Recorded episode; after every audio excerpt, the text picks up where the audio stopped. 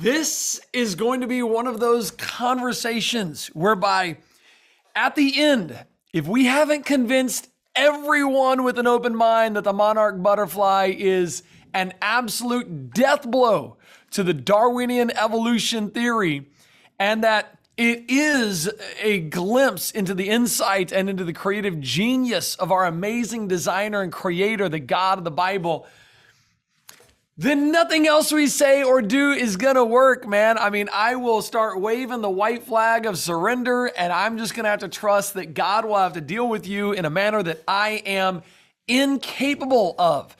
Now, I don't wanna jump the gun, but how can something that weighs just half a gram, has the brain the size of a pinhead, can fly about 15 miles an hour, how does that travel over 2,500 miles from Canada, across the Gulf of Mexico, land in Central America for hibernation? This is an engineering feat that could only be accomplished by a genius designer.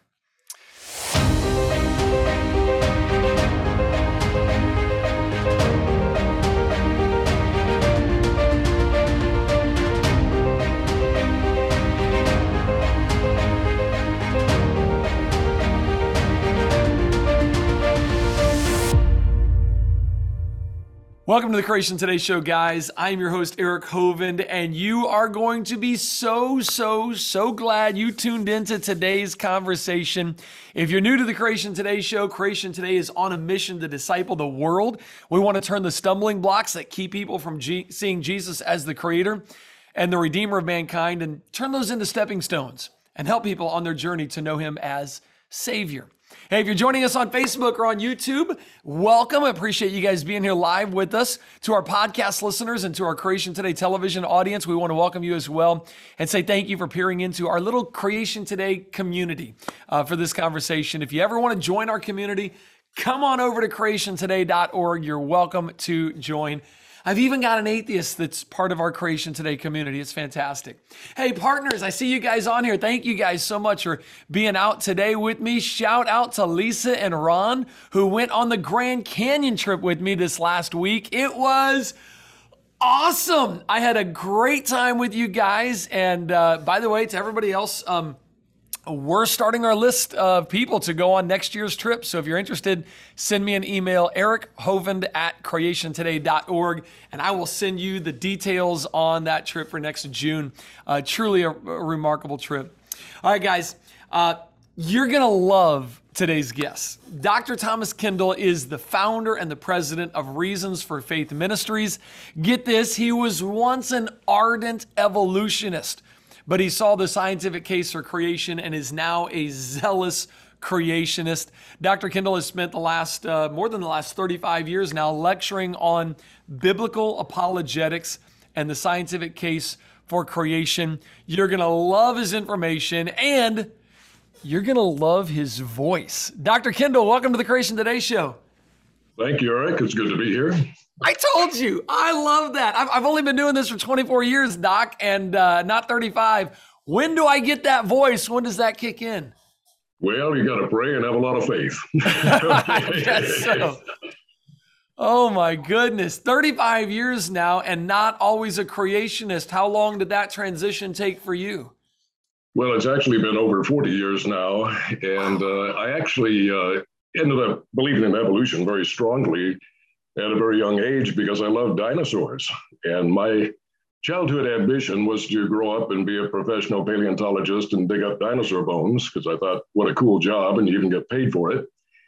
But I later in life, after being thoroughly indoctrinated with my own study, you go to the library as a young kid and you think, well, this great institution of learning, these books wouldn't lie to me. I mean, whatever they say about dinosaurs has got to be the gospel truth, And of course, the school system, the media, the movies, everything in our culture just reinforces the idea that evolution is an unassailable fact. And I believed that, and I mocked the Bible, and I thought, I wanted to be anything but an evangelical Christian because these people just had blind faith. I'd ask them, what about carbon-14? What about radioisotope dating, the geological column? What about dinosaurs?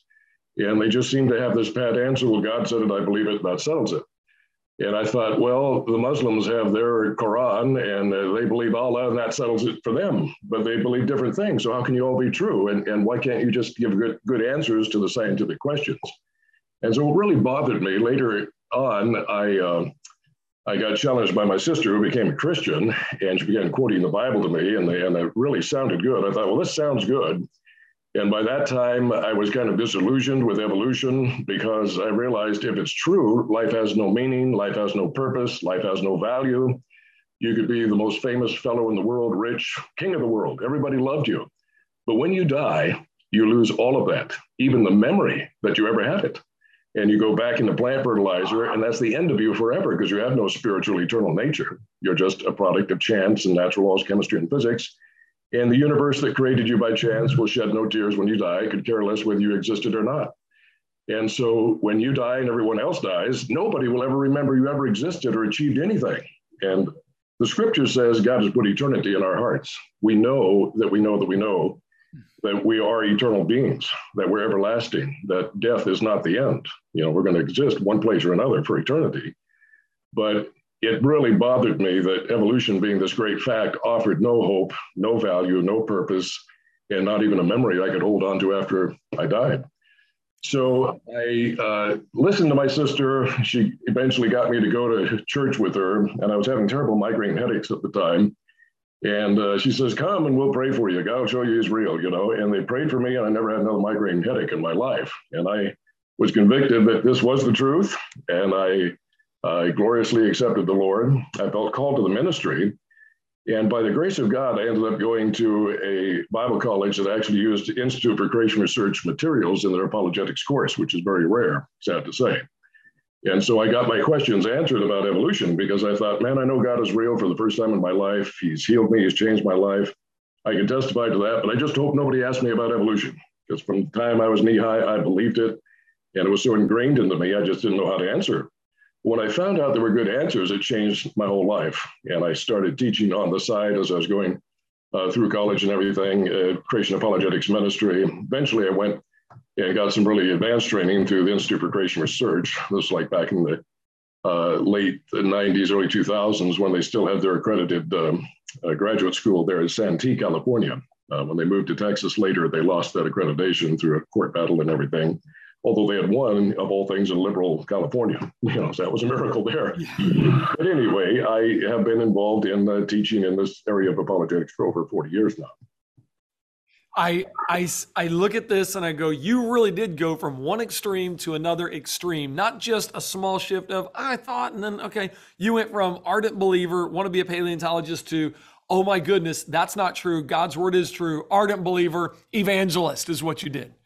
Yeah, well, when I realized how much I'd been lied to, it really kind of angered me, because with righteous indignation, because I felt all my life, the books, the media, the schools, everybody had lied to me, and they never challenged me to think for myself. They never allowed anyone to play devil's advocate with the theory of evolution, because it really is a house of cards. And when you start picking away at the foundation, it collapses very quickly. But they never even gave me the opportunity. Well, today, I think we're going to pull one more card out of that house of cards. And as we know, when you remove any card, the whole thing comes tumbling down. We're going to talk about monarch butterflies today. And by the way, I got to just throw this out there, because this is just, to me, it was such an amazing experience. I've been to Mexico in October during the Great Migration of the monarchs, and I have seen firsthand the trees literally covered with monarch butterflies. It is It's an incredibly surreal experience. Well, I envy you. I've only seen that on film, but I've always wondered. I was wondering. I was wondering if you'd been there. Hey, by the way, shout out to YouTube and Facebook and to my Creation Today members. Hey, have any of you guys actually been to Mexico and seen these firsthand? Somebody out there has to have seen this with me. It truly, we're not making this up. You get there. And I went, I don't see them. I'm not kidding. I got there and I'm like, I don't see them. And they went, Eric, look at the trees. I'm like, I'm looking at the trees. And they said, those aren't leaves. You can't see the trees. I mean, the bark, everything covered in butterflies. And it takes a second for you to go, oh my goodness, that's nothing but butterflies.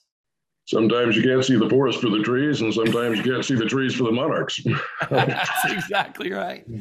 Wow. So I've gotten to be there. If you've gotten to be there, man, let me know in the comments. I'll be looking at those because it really is an amazing experience. Well, I want to talk about monarchs with you because you've got a presentation that really breaks down, for lack of a better word, what happens with the monarchs and are they designed? And I want you to kind of lead us on a journey and teach us here about the monarch butterfly and the design and how it really massacres evolution. And I know you use Darwin. Darwin Massacred by a Monarch is the title. I don't know if you've got a book out on it, but I know you got a talk out on it like that. Actually, Darwinism, which is evolutionism, of course. There you go. We should have added that. Make a note, Amanda. Evolutionism. Okay. All right. Take us on this journey. Okay. So Darwinism, Massacred by a Monarch. Of course, Henry VIII was a monarch, and if you got on his bad side, he'd massacre you off with his head. He said that even to his wives, off with her head. The potentate that has massacred Darwin's theory is not an earthly king like Henry VIII, but rather this amazing creature, the king of butterflies, the monarch, which is very light and delicate, but it carries tons of evidence that have massacred and crushed Darwin's theory to oblivion. Now, here I quote Richard Dawkins, who is perhaps the most obnoxious and vociferous evolutionist in the world today. And he said, biology is a study of complicated things that give the appearance of having been designed for a purpose. Well, maybe if it appears to be designed, maybe because it actually was.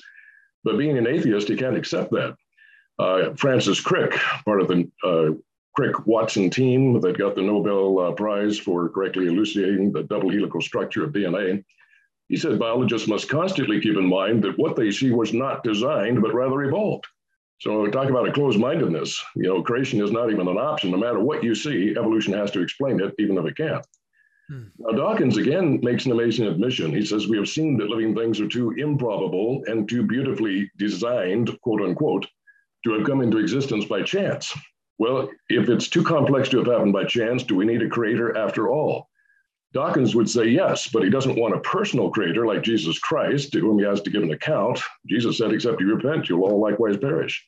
Jesus said that men shall give an account of every thought, word, and deed of their life to their creator at the end of their life. They don't want that kind of a creator. They want a creator who doesn't hold them accountable. And so Dawkins says the creator he prefers to worship is what he calls the blind watchmaker. Now, I haven't heard of too many blind watchmakers, have you? That sounds like a tall order right there, or at least something that wouldn't work very well. But he's hearkening back to the book by William Paley on Natural Theology, where he argued that if you found a gold pocket watch in the woods, you wouldn't say, oh, I know how this got here. Some pine sap fell out of this here pine tree and chemically reacted with the soil, and centuries of solar energy finally caused it to become a gold pocket watch. So nobody's ever seen that in the history of the world. You have to have an adequate cause, namely an intelligent watchmaker, to account for that watch, not natural processes. But he wants to account for it by the blind watchmaker, a substitute designer, which he calls natural selection. Now, the problem with the blind watchmaker is that he's not just blind. He's also mindless and unconscious. Now, blind people can do amazing things. I once saw a concert pianist do a beautiful piano concerto, even though he was stone cold blind, because he still had conscious awareness and intelligence, and he could identify the keys by touch. But what if he was also mindless and unconscious? We couldn't do anything. That's too much impairment, and that's the substitute designer they have. He's not just blind. He's mindless, unconscious, incapable of forethought, incapable of figuring out an engineering solution where everything has to happen at the right place, the right time, the right sequence to get the end result. And if anything in that sequence fails, you die. It's extinction. It's as high stakes a game as you can play.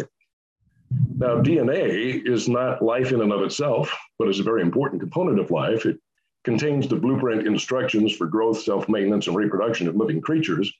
But just getting a less than average sized DNA molecule of, say, 1,000 nucleotide units, I've conservatively calculated, and is conservative, to be about 1 chance in 10 to the power of 2,200. Now, they estimate the approximate number of electrons, some say the approximate number of atoms in the observable universe is only about 10 to the power of 80, number one with 80 zeros. This is the number one with 2,200 zeros. Now, what does that mean in practical purposes? It means there ain't no way, Jose. If you had the trillions times trillions times trillions of years of time and trillions times trillions times trillions of universes as large as ours, and you had reactions taking place a trillion times per second in every atom of the universe, where each atom was replaced by a DNA molecule that would randomly break apart and reassemble, to get the specificity that we need, you wouldn't even put a dent in that number after all those trillions of years with trillions of universes, not even close. And that's just one molecule. You need much, much more than that to get a cell. But what if we did get a cell? How would we get that cell to go all the way up to, say, an amazing creature like a monarch butterfly? They claim mutation and natural selection. Now, mutation means change over time, but they mean unintelligent, never intelligently guided change, just pure random accidental change, because they don't want any intelligent designer to be involved in any way. Otherwise, that means accountability. So to illustrate the problem with random mutations in information systems is that they garble up the information. Even the evolutionists have used typographical errors as a good analogy to what a random mutation does to the genetic language. Now, this is a sentence many people are familiar with because it's used as a typing drill. It contains all 26 letters of the English language. So you type on your computer processor or old typewriter, as I did in my day, to learn the basic keyboard. The quick brown fox jumped over the lazy dogs. So let's see what three mutations will do, random mutations. We get the Dwick Brown Aox jumped over the lost Eox. That didn't quite do it. Maybe six mutations will do the trick. We get the Dwick Brazen Aox iumphed over the lost Eox. Well, it sounds a little Swedish, perhaps, but I'll guarantee you, there is no Swede that can read that because it doesn't make sense in Swedish or English or any other language. And that is the problem. Mutations garble information. They don't make new and better genes that never existed before. They only damage and degrade existing information. Therefore, the natural selector, the supposed substitute creator, cannot select better information because it has a process that won't give it better information to select. That's a terrible, lethal dilemma for the evolutionists. I like this analogy of this fellow sitting on his easy chair throwing rocks at his old analog television set. He says, maybe this next rock, will convert my analog set into a widescreen high-definition TV. Well, damaging the old parts will only make worse and worse old parts. It won't produce new and better parts of a new technology that never existed before. You just damage what's already there until it turns into dust. To his credit, Theodosius Dobzhansky, the greatest evolutionist of the 20th century, he admitted that this was counterintuitive, or in other words, contrary to common sense. He said an accident, a random change in any delicate mechanism can hardly be expected to improve it. Poking a stick into the machinery of one's watch or one's radio set will seldom make it work better. Well, that's what mutations do. They poke holes in the information and expect it to get better. Not exactly the best means of getting new and better information. You need an author. You need a linguist. You need exactly. Let me stop right there and go. What would you say to the person who goes, "You're misrepresenting mutations," because you're not? But what would you say to the skeptic out there that goes, "I don't know if that's really how it works. You're simplifying it too much. It's more complex than that." Well, I would ask them to look at some of the Nobel laureate evolutionist geneticists who use that very same analogy. If they don't want to take it from me, take it from them, and then tell them they don't know what they're talking about, and see how far you get with that. Okay, so the natural selection deception can be stated thusly. Natural selection has no power to create new and better biological information. Rather, it is wholly at the mercy of random destructive mutations to provide the necessary new information. Since random mutations cannot produce the needed results, natural selection is left helpless with nothing better to select. Notice it's not called the natural creator, it's called the natural selector. So it's not the creator. What does the creation of the new information? Random accidental changes, non-intelligent changes, okay? That's probably a good way that they'd have to accept non-intelligent changes. Where in the history of the world have we seen non-intelligent changes to information result in new and better information? There is no such example that we know of. So if you can't get better information, it doesn't matter that you have natural selection. It can only select more and more degraded and debilitated information until it turns into gibberish that no longer works. That's why when mutations are large enough to actually see the effect, it results in deformity, disease, sterility, and often death. It's far more likely to kill you or cripple you than it is to help you. But when you get rid of an intelligent designer to write that computer code of DNA, that's what you're left with, hardly a worthy substitute designer. Now, why is the monarch considered the king of the butterflies? The monarch, I think there's a number of reasons. Number one, it lives longer than any other butterfly. It has a wider distribution over the earth than any other butterfly. It migrates further than any other butterfly, as we shall see. And it is the most widely recognized butterfly, at least in North America and possibly in the world, since it is so famous. Also, it can navigate over the ocean beyond the sight of land, requiring true navigation capability with a pinhead-sized computer to help it. And it grows faster in proportion to its starting weight than any creature in the animal kingdom. And it is adorned with a crown and jewelry that mimics the metallic shine of genuine gold. I think it's appropriate that this metallic gold color that we rarely see in the world of biology has been given by God to the monarch as a crown and as jewelry, as perhaps fitting for its royal status. Now, metamorphosis is absolutely an evolutionary enigma. We have insects, which they call very primitive, that basically lay an egg and you have a baby, and the baby grows and molts and grows and molts, but it remains the same. It doesn't have this radical transformation where you have different structures, different functions, different digestive system, different means of locomotion, everything radically different than what it started with. If nature has supposedly already solved the reproduction problem without going through this incredibly complex system of metamorphosis, why didn't it just stick with that? You know, the stakes are very high. It's survival or extinction.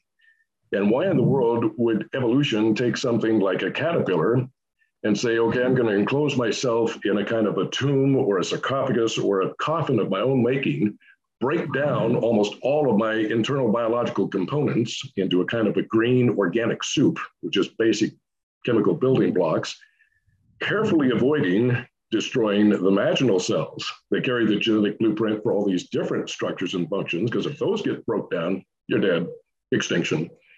And then in as little as 8 days, transforming those basic chemical building blocks into an entirely different creature, different eyes with different capabilities, different mouth, different digestive system, different legs, different mode of locomotion, being able to fly, and to navigate across thousands of miles, even over the open ocean, hitting islands you've never seen before in an ocean you've never seen before, and do this for thousands of years unerringly, over and over again. You know, we can't even make any machine that can auto-reproduce, much less auto-reproduce at this lightweight and with these amazing capabilities. We can't even do it in the 21st century. So it starts out as just a little egg. This little egg looks almost like a domed cathedral. Several hundred of them can be laid by the female. They're only about 4/100ths of an inch in diameter. And when it hatches out as a tiny little caterpillar about 2 millimeters in length, it then eats the remnants of its eggshell, which gives it certain nutrition components. Then it starts eating the milkweed, which is the only thing that it can eat. It can't eat anything else. So the monarch has to know it has to lay its egg on the right type of plant, otherwise it goes extinct. But it starts eating at the center of the leaf, which is much easier to start at the edge where you can get a hold of it with your mouth. But it does that because somebody programmed in its DNA the knowledge that the plant deploys most of its milkweed toxin at the edges of the leaves where most predators and insects try to eat it. There's less at the center. And it's not automatically immune. It has to build up immunity gradually. So it has the instinct to start eating toward the center. And then the leaf responds. It detects the damage, and so it moves the milkweed toxin toward the center. But by then, the wisdom programmed into the caterpillar is that it starts eating at the edge. So it keeps ahead of the game. If it didn't, it would overdose on the milkweed toxin, and that would be the end of the line, extinction right there. Now, it grows and grows and molts and grows and molts and grows until it's up to 3,000 times larger than the tiny little caterpillar that came out of that tiny little egg. And to put this in human perspective, if you had a 6-pound baby born, that baby would grow in as little as 20 days until it weighed 18,000 pounds, 9 tons in 20 days. So it's the fastest growing in proportion to its starting weight than any creature known in the animal kingdom. Somehow, by a feedback mechanism, it understands it has enough stored chemical energy and nutrition to perform this miracle of metamorphosis. So when it detects that it's ready, it first of all has to have all these things planned out. One thing, it has to be able to attach itself and hang, because if it falls to the ground, it won't develop, it'll die. So it's got to hang in the right way, but to do that, it has to have something to hang to. So it has super glue, a gland that produces super glue, biological super glue that attaches to silk, has to have a gland produce that complex silk, and attaches that to a twig, and then it clasps onto it with little claspers at its rear end, and it hangs in a J shape, which is interesting because J is the, you know, the first letter in the name Jesus, but perhaps honoring its creator, Jesus Christ. At least that works in English, right? Yeah, that works in English at least, yeah. Yeah, and Jehovah, you know, in Hebrew, but whatever.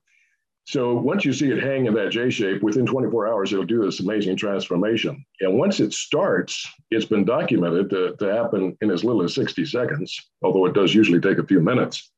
Now, here again, it has to split its skin. It has to get rid of that skin. So it splits behind its head and it begins to slough off simultaneously as it grows into this chrysalis. So if we can see what's happening on the inside, all kinds of complex robotic molecular machines are breaking down some and building up others at the same time, according to the direction of the blueprint as to what to do. Again, all this had to be planned out ahead of time. You can't just, well, I hope maybe some mutations give me the ability to do this. If it's not all pre-programmed, thought out ahead of time, it will not work, and that means extinction. And yet the monarchs have been here, of course, for thousands of years without extinction. Somebody thought it out very well. So as it sloughs off toward the top, we reach a critical problem. Because when that skin falls off, the claspers fall off with it, which means it'll fall to the ground and die. But it has prepared ahead of time, again, pre-thought out engineering, this black post that we see in the bottom right-hand corner called the cremaster. It has to be of the right size and configuration. It has to have little hooks on the end, like Velcro. It has to stick up blindly because it's shed its eyes, it's blind, it's doing this all in darkness and blindness, and has to stick up the right place at the right time. If it sticks up too late, the skin sloughs off, it hasn't stuck up yet, it falls to the ground and it dies. And it has to be straight up. If it goes to the side and misses that little patch of silk, it dies. Everything has to be just right or it doesn't work at all. Then we have the amazing transformation that takes place in as little as 8 days. What survival value is there in, you know, forming a coffin, breaking yourself down? It's almost like death and decomposition because like you've died, you're in a coffin and you're decomposing almost completely. What survival value is there unless you know that you know that you know that already all the engineering systems have been pre-thought out, put there, the vaginal cells have the right genetic code and DNA to produce the right chemical machines to read that blueprint and to change everything and take those basic chemical building blocks and make an entirely different kind of creature with many different organ structures and functions that never existed before. And so it can now be a heavenly creature that can fly. And when it breaks out of its chrysalis, even there, we have some important things. If the chrysalis didn't have a crease of weakness at the right place, when it tried to break out, it couldn't. So it would die in its own coffin. But it has a crease of weakness in the back. So when it pushes at the front, it'll break out of the back. If that weren't there, it would die. Then it has the instinct to hang on no matter what. It won't allow itself to drop to the ground because if it drops to the ground, the wings won't develop properly. If it can't fly, it can't migrate. If it can't migrate, it can't get out of cold weather. And it will die. So it has to hang on there and beat its wings, pump the fluid out of its abdomen to make the wings deploy, and then it waits till they dry out. Then finally, it has the instinct that it's okay to take off. And it can take off on a migration that takes a few generations to get clear up as high as Nova Scotia, New Brunswick, up on the eastern seaboard there. And then it can fly across the Atlantic Ocean, zigzagging between islands until it finally, in this case, gets down to Guatemala. So it is an amazing phenomenon, to say the least. So the evolutionists have a really big problem here.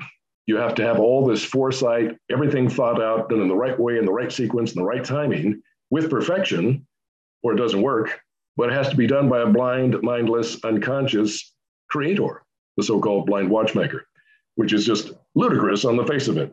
You know, I tell them, you see this ear here? This is not a garbage can. Please don't stick your garbage in my ear. It's disrespectful. If you have something reasonable to say, I'll listen to it. But this is pure malarkey to say this all happened by a blind watchmaker. I mean, we can't even do this ourselves. We can't create a single cell from scratch, even in the 21st century, much less something as complex as the monarch butterfly. In fact, our aeronautical engineers cannot create something as lightweight and as capable as the monarch, even in the 21st century. Monarch migration, a navigational nightmare for evolution. Now, Jules H. Poirier is an aerospace navigational engineer, and he was fascinated that the monarch represented a navigating, self-navigating aerial vehicle so lightweight and so capable that we could not reproduce it in the 21st century with our own technology. So he wrote a book about it, From Darkness to Light to Flight, Monarch, the Miracle Butterfly. Kendall, he points out that he was gave a challenge to his fellow engineers. He was told by his company, you all have to develop some public speaking skills so that if the media comes in, you'll give a good account of yourself and of the company and be able to talk to them, you know, with confidence. So he had to present about a 15-20 minute public lecture to his fellow engineers. So he said, I'm going to challenge them to create a lightweight aerial self-navigating vehicle that meets the design specifications of the Monarch. Now, I didn't tell them they're trying to emulate the Monarch. He just said, I'm challenging you to make this type of vehicle. And this is a real story, right? This is a real story. Yeah, you can get the book and read it firsthand. So design and build the following optical lens and electrical navigation system. Requirements for the lens system. The lens system must be able to see in all directions simultaneously. The lens system must be capable of seeing all the colors of the rainbow and also ultraviolet light and detect the polarization of sunlight. The lens system must detect objects as small as 4/100ths of an inch in diameter to as large as 10 feet from distances of 1 inch to 20 feet. The light from the lens system must be converted into electrical voltage pulses whose magnitudes shall be proportional to the light intensity, a maximum amplitude or voltage of only so many millivolts delivered to a central computer, be an electrical network system containing no more than 72,000 paths. The electrical pulses must have a discernible value even when the light intensity is only that of a full moon. The central computer must be capable of translating as many as 72,000 electrical voltage pulses into a meaningful image. Requirements for the navigation system. We see the requirements keep getting harder and harder. The sensors must be provided to detect the direction of the Earth's magnetic field and the position of the sun. The central computer must be able, from an input of information on the sun's position and the Earth's magnetic field, to determine its present location to an accuracy of plus or minus 100 feet of its true position. The computer must be capable of directing the navigation pilot, which is an automatic mechanical pilot, to a new location as far away as 3,000 miles or 5,000 kilometers to an accuracy of plus or minus 100 feet. It must also be able to navigate over the ocean beyond the sight of land. Other requirements. Now it gets really hard. The system must be designed to weigh less than 0.5 grams. Wow. That's less than 2/100ths of an ounce. Okay. We can do things like this. We can't do it this small and this lightweight and have the capabilities the Monarch has. The system must be smaller than a pea. The system must be designed to be built in 8 days by one person in total darkness using mostly basic raw materials and very few prefabricated parts, because that's what the Monarch does when it comes out of that chrysalis. That's how it did it. All pre-programmed and engineered ahead of time.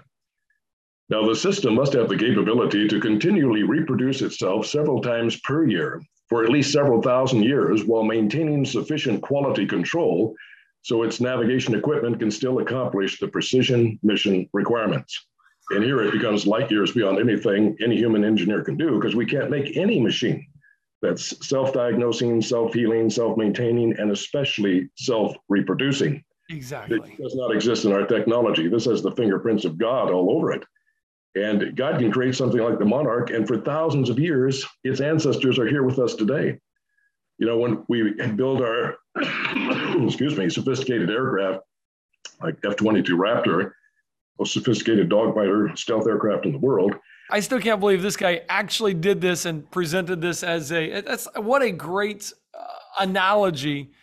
I'm like, hopefully you see where Dr. Kendall's going with this. It should be pretty obvious. At the end, you know, he said that his fellow engineers were practically rolling in the aisles. They thought this was the most incredible joke. You said, why don't you ask for the moon? There's no engineer in the world can produce a self-navigating, lightweight flying system like this. And he says, you're wrong. One does exist. In fact, they exist by the millions, and they have existed for thousands of years. It is the monarch butterfly. So those engineers got a good appreciation of the difference between what human engineers can accomplish and what God can accomplish. With men, this is impossible, but with God, all things are possible. But we simply could not do this even in the 21st century. That's amazing. Now, the migratory routes we see cover quite a bit of distance. Most of them travel from south central Mexico up to about the Midwest of the United States. The ones that go the longest go clear up to New Brunswick, clear up there in the eastern seaboard. And that's a good 3,000 miles, about 5,000 kilometers. And when they come back, of course, They have to be able to navigate back. They're chasing the milkweed as it's blooming up and up into more northern latitudes. But on the way back, there's a problem. Their lifespan is only about 4 to 6 weeks on the average. And they have to fly all the way back from 3,000 miles in that short a time. But even if they made it, they have to overwinter. See, they have to get down south where they're not going to freeze. So if you can't fly, if you can't navigate and get south where you need to overwinter, you're going to die. So it's, you know, essential for survival. But these actually fly over the Gulf of Mexico. How do they know once they get outside of land that that motion doesn't go on practically forever, you know, like the Pacific Ocean? They'd run out of fuel, they'd die in the ocean. But they somehow know, as if there's a biological map, GPS map, that yes, there is land and they do have enough fuel to make it, and that they will make it, and they'll overwinter there in south central Mexico. But it gets even worse for those that go even further. You know, here we have, as you talked about, that amazing phenomenon down there where the main overwintering ground is in Mexico, where they cover the trees, you know, to where they look like leaves, by painstakingly tracking them through their metamorphosis, tracking, keeping the same serial number. They have proven that when they come back, they don't just come within 100 feet of the tree that their great-great-grandparents left from. They go to the very same tree. Oh, my God. Yeah, so their navigation is actually more precise than our GPS. Now, on this map, satellite map of the Earth, can you see where the Bermuda Islands are? Anybody? I can. Okay. If people say, well, I haven't been there, I don't know where they are. Well, the monarchs have never been there before either. They come out of this self-made coffin, they go over an ocean they've never seen before, trying to find islands they've never seen before. They go boldly where no monarch has ever been before, so to speak, and yet they know exactly how to compute the correct trajectory to intercept that target. They know where their longitude and latitude is, which you have to know, and you have to know the longitude and latitude of the target on a map. And you have to fight against wind drift, constantly taking astronomical observations to keep on course, because wind drift will take you off so much you'll miss it by miles. I was wondering about the wind. I was like, well, would the wind just help take them to the spot? But it's actually blowing them off course constantly. Yes, yes. It might blow them in the general direction, but you never have a true, perfect tailwind. So that is a very big problem, especially when you're a little half-gram, you know, insect with big wings like sails that can blow you off really badly. Yeah. Constant correction. Well, anyway, there's the Bermuda Islands. So they take off there and they go about 1,350 kilometers over the open ocean they've never seen before to hit these islands they've never seen before, but somehow they know they're there. They have a biological map that tells them and navigational capability to reach it. Then they go even further, about 1,500 kilometers, over 900 miles, nonstop to the Bahamas. Then from there, they go down to Cuba, fuel up on nectar. They don't like to stay there too long because the monarchs are made by God, and so they're conservative, and they don't like coming to Cuba that much.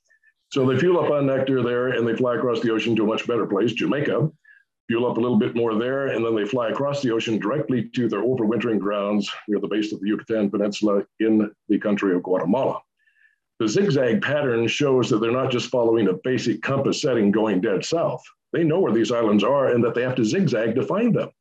What if they zagged instead of zigged? They'd go out over the ocean, open ocean, run out of fuel and die, and that'd be the end, they'd be extinct. But for thousands of years, they've been doing this navigation feat that most people could not do, even if they had a sextant and clocks and an almanac. You gotta know how to use it. Yeah, the knowledge has to be there ahead of time, because exactly. Wow. You have to have everything. That's why it's so irreducibly complex. You know, any one component is missing, it doesn't work. So what are the secrets of the monarch's navigation capabilities? Well, they found that they use the sun during clear weather, which is a bit challenging because the sun appears to change position as the Earth orbit rotates on its axis. And so the sun is at different positions, different times a day. Its little pinhead computer compensates for that automatically. What if it's obscured by clouds? Well, as long as there's a little window of blue sky, it can use its amazing eyes by detecting the polarization of sunlight to determine where the sun actually is. It also has essentially the equivalent of a kind of a sextant, these little slits in its antennae that can detect by the angle of the sun's reflection how high it is above the horizon, just like a sextant determines how high above the horizon the sun is. And if you happen to have a calendar, so you know what day it is, and you have this information, the sun rose at this azimuth on the horizon, it got this high and no higher, you look that up in your navigator's almanac, because that will then tell you something. Once you look up the data, this is the data, What does it mean? And that Navigator's Almanac says, well, this means you are at this latitude. But you also need to know where your longitude is. You have to both know latitude and longitude. And one of the best ways to do that is having accurate clocks. And this was a big problem in the days of sail ships back in the 1800s. Back in those days, you know, they had pendulum clocks, like a grandfather clock. You put that on a rocking ship at sea, it will not keep time. Yeah. So they invent the spiral spring watch or marine chronometer that was impervious to the rocking and rolling of the ship. And then if you have an accurate clock that tells you the local time where you are, you compare that to the time at zero longitude, or the standard meridian, called Zulu time in the military, or universal time usually, or Greenwich Mean Time, because it goes right through Greenwich, England. So you compare the time between these two clocks. They have to have the biological equivalent of two clocks. You subtract to find the difference in minutes. Then you divide by a certain number, and that will give you your longitude. Well, guess what? Even if you had those clocks, do you know what number to divide by? If you don't, you're going to die at sea, you know, but all this is done automatically by that pinhead-sized computer in this amazing flying creature that's been doing this for thousands of years. You know, it's just absolutely astonishing. It is. If it's cloudy or foggy and you can't see the sun at all, well, it has a magnetic compass to help us through that time. But all of this is worthless unless you have something else. What's that? You have to have the equivalent of a biological map of the Earth, because you have to be able to determine with an accurate map where your longitude and latitude is and where the longitude and latitude of your target island is. What if you have a map that was put together by blind mutations? Not that it could make a map at all, but say it could. What's the chance that there might be an error? And they say the islands are located in the wrong place. So you compute correctly the longitude and latitude with all these mechanisms. You go to where the island's supposed to be and it's open ocean, and you die because there's no place to land. Wow. Because your map was put together by a bunch of blind random destructive mutations. I mean, it's absurd. You have to have all these things working with precision or you die. Pretty high stakes. And I don't think the monarch would be surviving to this day unless a master inventor, creator, and designer put it together. So to put it in perspective, we can ask the question, how well could you navigate if you were treated like a monarch? Say they stick you in a coffin and ship you up somewhere on the northern eastern seaboard, and you realize, oh, I can fly, but you got to try to hit those islands that you've never seen before over an ocean you've never seen, and you only have the most basic knowledge. You're somewhere in North America, but you don't know exactly. Well, you say, well, I remember in Boy Scouts that sun rises in the east, sets in the west, and I know how to locate off the rim of the Big Dipper, Polaris, to north at night, and I kept a magnetic compass out of my Cracker Jacks box. Last time I had Cracker Jacks. And so, boy, even if it's cloudy, I can determine north, south, east, and west. You get ready to take off and it dawns on you. I have no idea what my longitude and latitude actually is, nor the longitude and latitude of the target island. If I'm not precise, if I miss it by just several miles, I might not even see it from the air and I'll die. So you have to be able to determine your longitude and latitude, where you really are in North America, to know the correct line of trajectory to intercept the target. You have to know your map is accurate and where it says you that the islands actually exist, because you haven't seen it before. Only the map is telling you that they even exist, and that it's having them at the right place, not the wrong place. Otherwise, you run everything, all the computations, but you end up in the wrong place and there is no island there and you die. I mean, when you think about it, it's just incredible. All this irreducible complexity had to be there in that little egg that's only 4/100ths of an inch in diameter. It's all pre-programmed in there. It's been working fantastically for thousands of years. We can't do anything like that.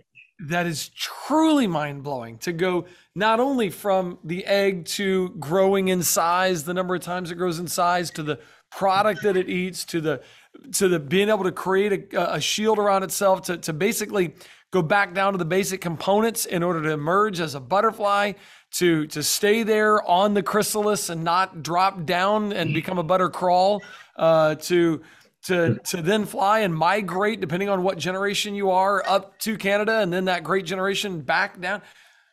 Yeah, that's another point that I should have mentioned, is when they get way up there in the far north, that has to have an extended lifespan. Now, the normal lifespan in the previous generations is only about 4 to 6 weeks, about 5 weeks on the average. One has to fly all that way and over winter. It must have a much longer lifespan, or even if it gets down there, it'll just die of old age, right? So that fourth generation, which is called the Methuselah generation, it's programmed to kick in longevity, and it will last not just 4 to 6 weeks. It will last minimum of about 8 months to up to a year, giving it plenty of time to fly all the way back down there and to overwinter for several months, and then have enough energy and lifespan to fly back up and lay its eggs to start the whole cycle again. So if you didn't get that Methuselah generation kicking in at the right time, it's all for nothing. You die anyway. It all has to be there simultaneously. It's all or nothing. It's as irreducible as you can get. Gary says, dare I say, shouldn't this one amazing critter be enough to rock the world of any evolutionist? And that's kind of what I said at the beginning, Gary. I was like, I don't understand. It's kind of ironic. I find over and over in studying this, the evolutionists use the word miraculous when they talk about the metamorphic transformation and capabilities. They don't believe in a miracle worker, but they can't refrain from using the word miraculous. That seems kind of incongruous to me. If you're going to believe it's miraculous, then there has to be an adequate cause, which would be a miracle worker. Wow. Hey, Gary was also wondering, we used to see a lot of monarchs in the western Iowa. Did these monarchs take the same migration route path that we're laying out, or what's going on with the population? I've read that it's been in decline. Yes. Both the bees and the monarchs have been suffering a pretty much almost catastrophic decline in their numbers. Some people think it's, cell towers. Some people think it's certain insecticides that have been used that haven't been properly tested. Whatever it is, there has been a big die-off. The monarchs used to be about 300 million strong as they migrated. And on their migratory paths, they'd fly over in huge clouds that would temporarily block out the sun, just like a regular cloud. But you just don't see them in that great numbers anymore. They've been reduced by about 90%. In other words, instead of 300 million, we're only getting about 30 million migrating nowadays. I remember when I was a kid, they were all over the place. You know, you'd find them, put them in a jar, have them at home, have them at school, watch them metamorphose and everything. It was fun. And now you can't hardly find them at all. So it's tragic that there has been such a decline. And I hope they don't go to extinction, whatever is causing this problem. Man, I also had I remember wondering the name of the book where the engineer put forth that challenge to his engineering field. Yeah, it was Jules H. Poirier, and it's From Darkness to Light to Flight, the story of the monarch butterfly. And I'm not sure, if you check the various creationist websites, Answers in Genesis, icr.org, creation.com, one of them would likely have it, I'm sure, because it's an excellent book, and I'm sure somebody still has it in stock. Okay. PK wonders, hey, won't evolutionists just see this as natural selection and passing? It's information that was passed down through the DNA. So eventually, as they made it, somehow the information was in the DNA. I guess that gets back to, to say it's just somehow there is not a scientific explanation, is it? You have to explain how it originated. And that's the whole crux of the dilemma. Where in the history of the world have we seen complex information, whether it be computer codes or written information or DNA, arise by time, chance, natural laws, chemistry, and physics? Exclusively in our scientific experience, we never see two things arise except by intelligent design. One is language, and the other is machines. And we now know at the molecular level, something Darwin had no inkling of, that it takes complex genetic information, which codes for molecular machines, that are able to read that information, understand the blueprint, and build up all these complex apparatuses that make life work. And they're interdependent on themselves because DNA cannot be replicated without the protein machines, yet the structure and blueprint for the protein machines is carried within DNA.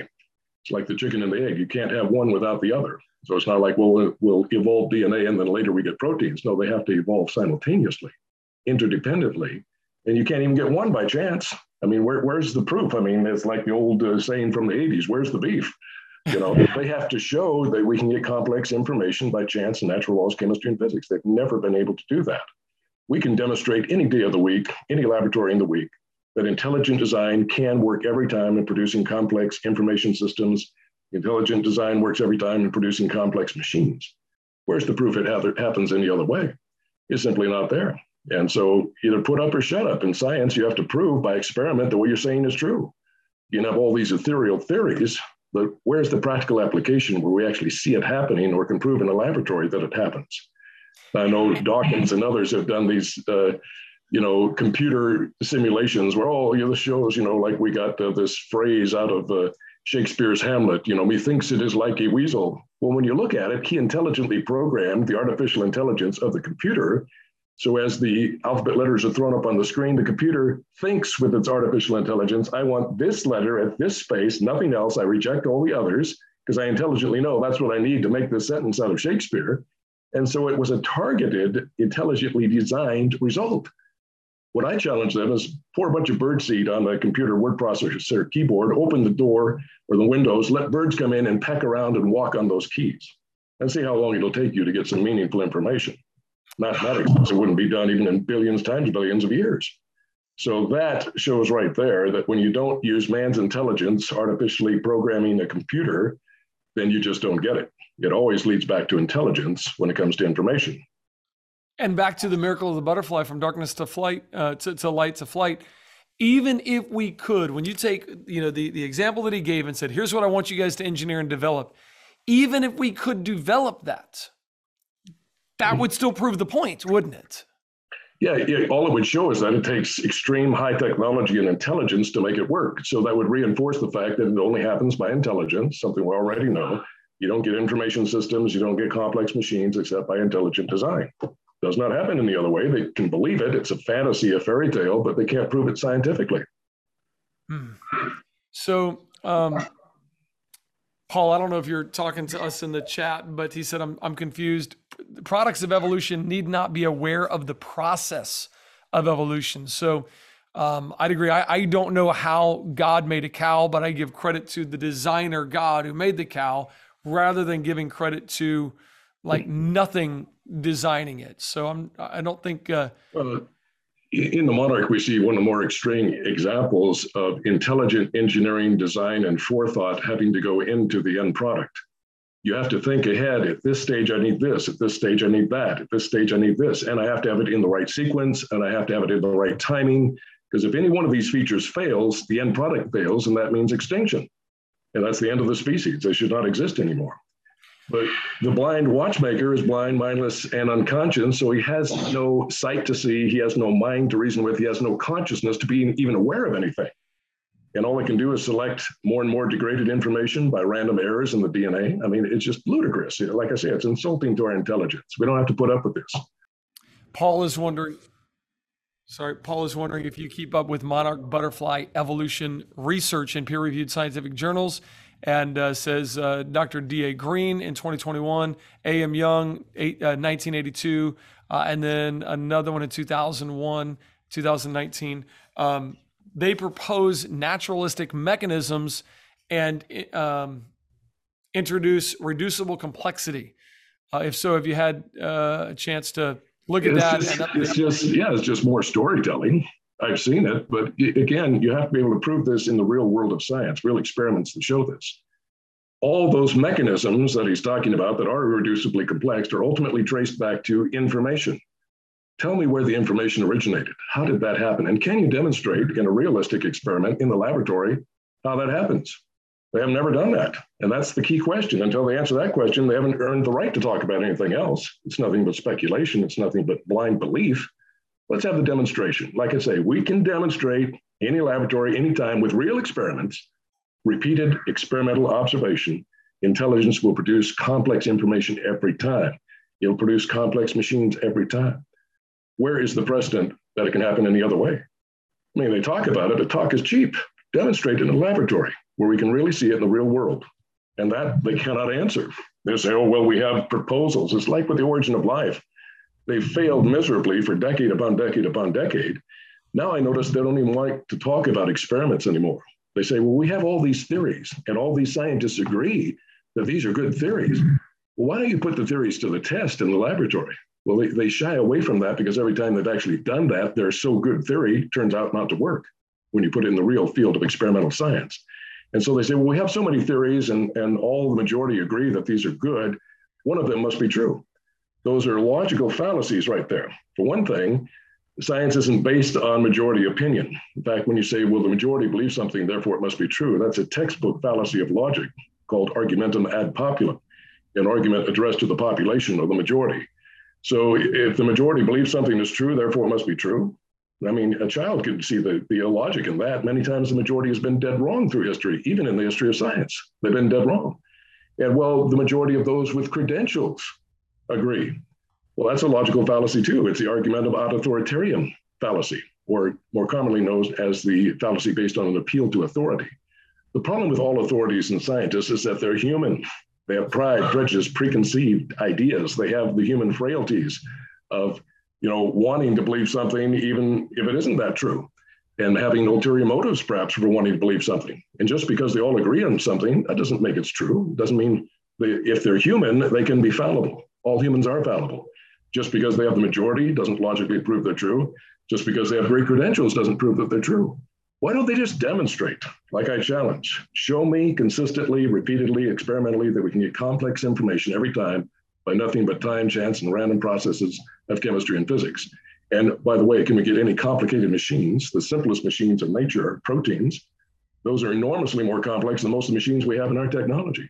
Nobody had ever heard that a supercomputer happened by a bunch of blind random accidents without anybody producing computer code, without any engineers putting that together.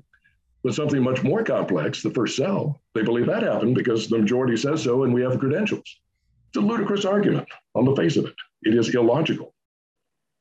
I think the slide that you have up now kind of helps demonstrate once again, here's what we can, quote, prove. Here's what we've actually got compared to, here's what we've been able to accomplish. Here they're trying to make an insect-sized flying material, flying vehicle. And you notice it took intelligent design. This was at Harvard University. I think it took close to $1 million. This was a number of years ago.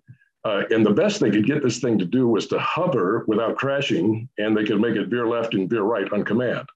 But you notice they had to cheat. Notice there's thin little copper wires on the left side at the bottom there. That's because there's an off-board electrical power source, okay? If they had to put a battery on the thing, it probably wouldn't be able to take off. You see, they talk about in the military, yes, we're going to invent little flies that are drones that fly in the window like a fly on the wall and listen to the enemy and come back with the intelligence. That's all science fiction right now. We don't have the technology to invent batteries small enough and light enough to give it enough energy to fly hardly at all. In fact, they follow up to this was called the Robo Bee, which is even bigger. And they couldn't, they said, we want to get it untethered from an external power source, an external electrical power source. So we'll do it with solar energy. We'll give it a solar panel, lightweight solar panel. But even then they couldn't get it to work because the panel would have to be so big and have so much aerodynamic drag that it wouldn't work in regular sunlight. So to make it small enough where it could actually work, where the thing could fly up and hover just a little bit before it crashed, they had to put it in a room. Because sunlight wasn't good enough, they had to use high-intensity lamps, much brighter than the sun, just to get the thing to take off and hover a little bit. And usually it would crash after a few seconds. That's as far as they've got. The Monarch demonstrated flak can fly over 900 miles with unerring navigation capability and hit those Bahama Islands. That's something we cannot do. We're not even close to doing that with our technology. But when they look at the Harvard robotic flyer or the Robo Bee, they say, oh, aren't we amazing? We'll pat ourselves on the back. We're such good engineers. We can't even make anything like the Monarch. They say, well, that happened by chance. And the majority says so. And the people with credentials say so. Therefore, it's so. It's a logical fallacy. I'm not swallowing it. Don't put your garbage in my ear. Yeah. Let alone replicate itself, create a chrysalis, straitjacket for itself, tie it up in a straitjacket. These people are great at storytelling. I tell them, prove it in the real world of science, or I don't want to hear it. I don't care about anything. Break down all those elements that make the wings and the little body and the actual mechanism to fly. Break those down into their simplest components and rebuild.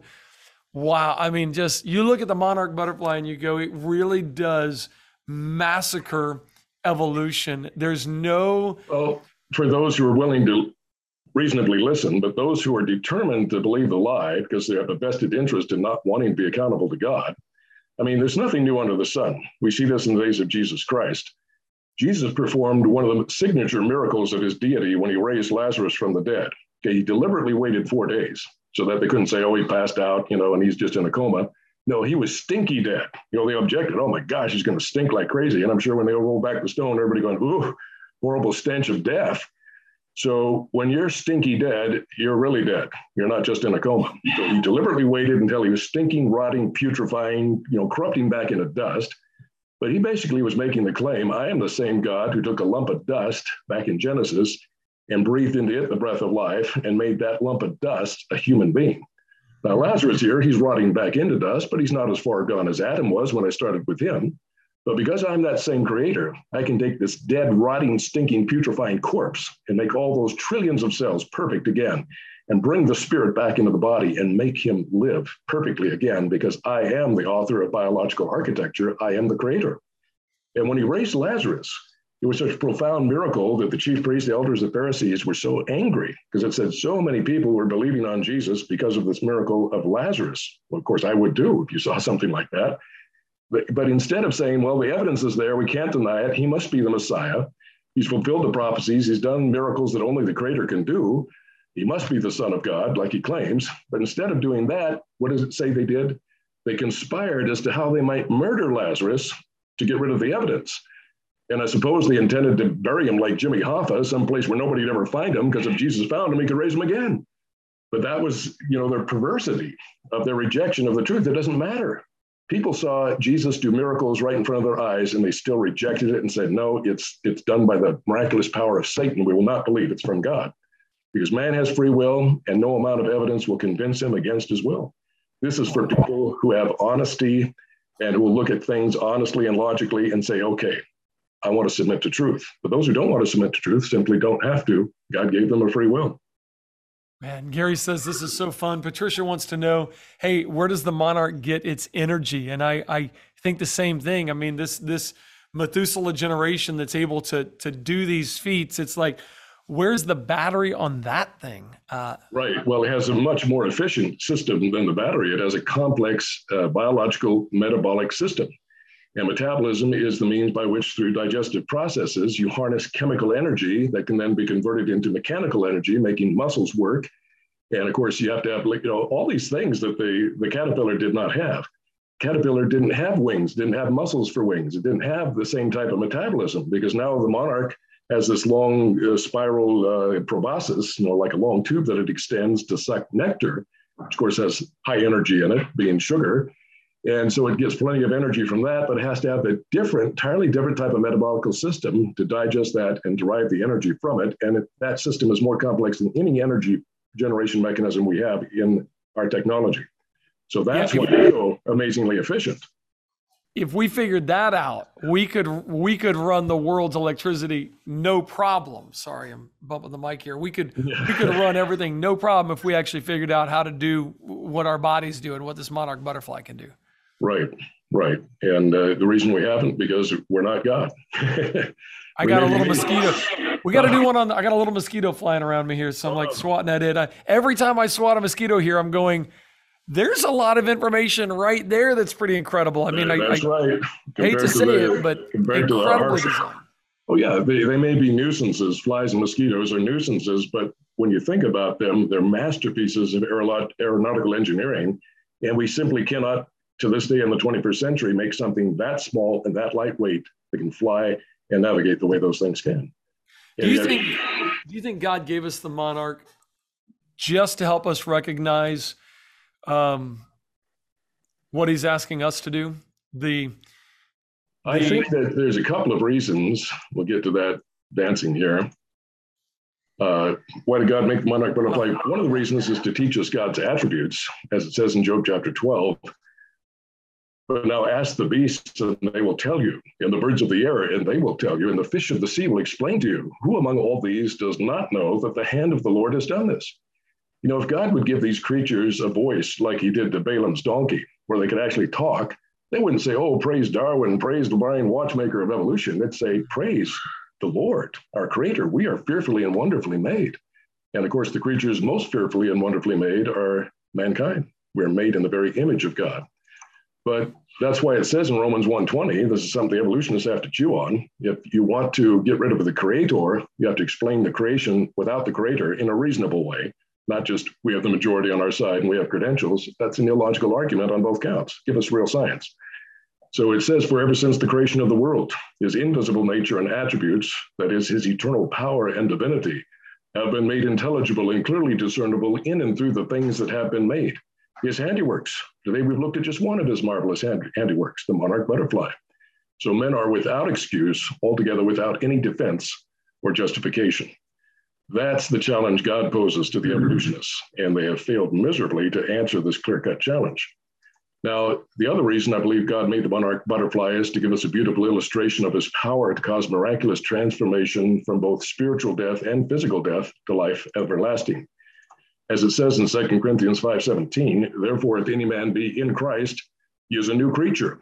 Old things are passed away. Behold, all things are become new. Now, if ever there was a type and shadow of a transformation from old to new, it's with the metamorphic cycle of the monarch. Here you have this poisonous worm bound to the earth, and yet it is able to transform by what they even call a miraculous process into a heavenly creature that can now fly and navigate over entire ocean and, you know, travel thousands of miles unerringly. It's a total transformation and is a type and shadow of what God does for us in transforming us. So man is said here in Job to be just, a maggot and a worm. And that's, even though we're made in the image of God, we are so marred by the effect of sin and the fall of man into sin. But in Psalm 22, which is describing Christ on the cross in the spirit of prophecy by the prophet King David, Jesus not only said, my God, why hast thou forsaken me? But later in Psalm 22 at verse 6a, it says, but I am a worm and not a man. And when you think about it, it's like this worm or this caterpillar, it eats poison and becomes poisonous. And it's a vile creature. It's not a really beautiful creature like a monarch butterfly is. But Jesus became human. He lowered himself, humbled himself, become man, even though he is God and remained God, both God and man. But he partook of the poison of our sin, like a vile worm squirming in the poison of human sin, ingesting it and actually becoming sin. The scripture says, he who knew no sin was made to be sin, that we might be made the righteousness of God in him.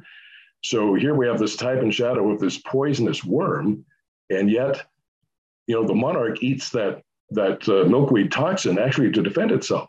It gives itself defense from predators, because if any predator eats a monarch caterpillar, or even in its adult stage as a butterfly, it retains that toxin. Anything eats it gets sick, vomits it out, and says, man, I'm never going to eat one of those again.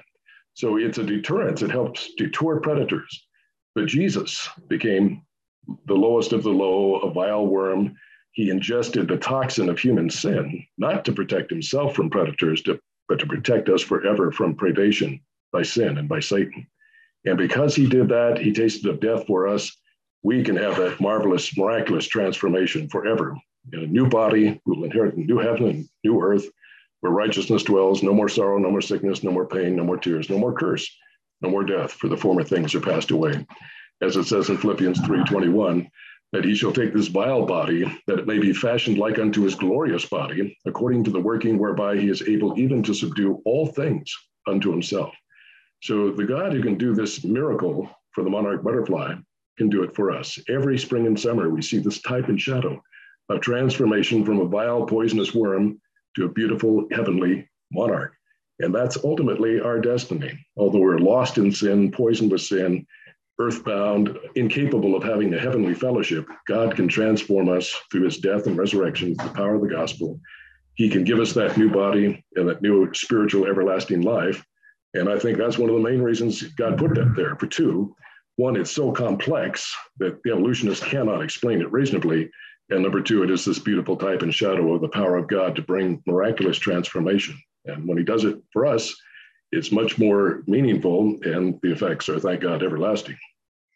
And it truly is beautiful in the end. Whether it's the butterfly or the beautiful salvation that he offers you and I, guys, it truly is beautiful. Hey, if you've never learned or never studied how to be saved from your own sin, I just want to encourage you, go to creationtoday.org under the About or the Learn button. I forget what it says now, but go click on How to Be Saved. And it's just the gospel message. I'd love you to do that. I had a conversation with David Fine. He's a butterfly expert in Fort Lauderdale, Florida, who has a personal collection, get this, Dr. Kendall, a personal collection of more than 35,000 butterflies. It's amazing. Oh.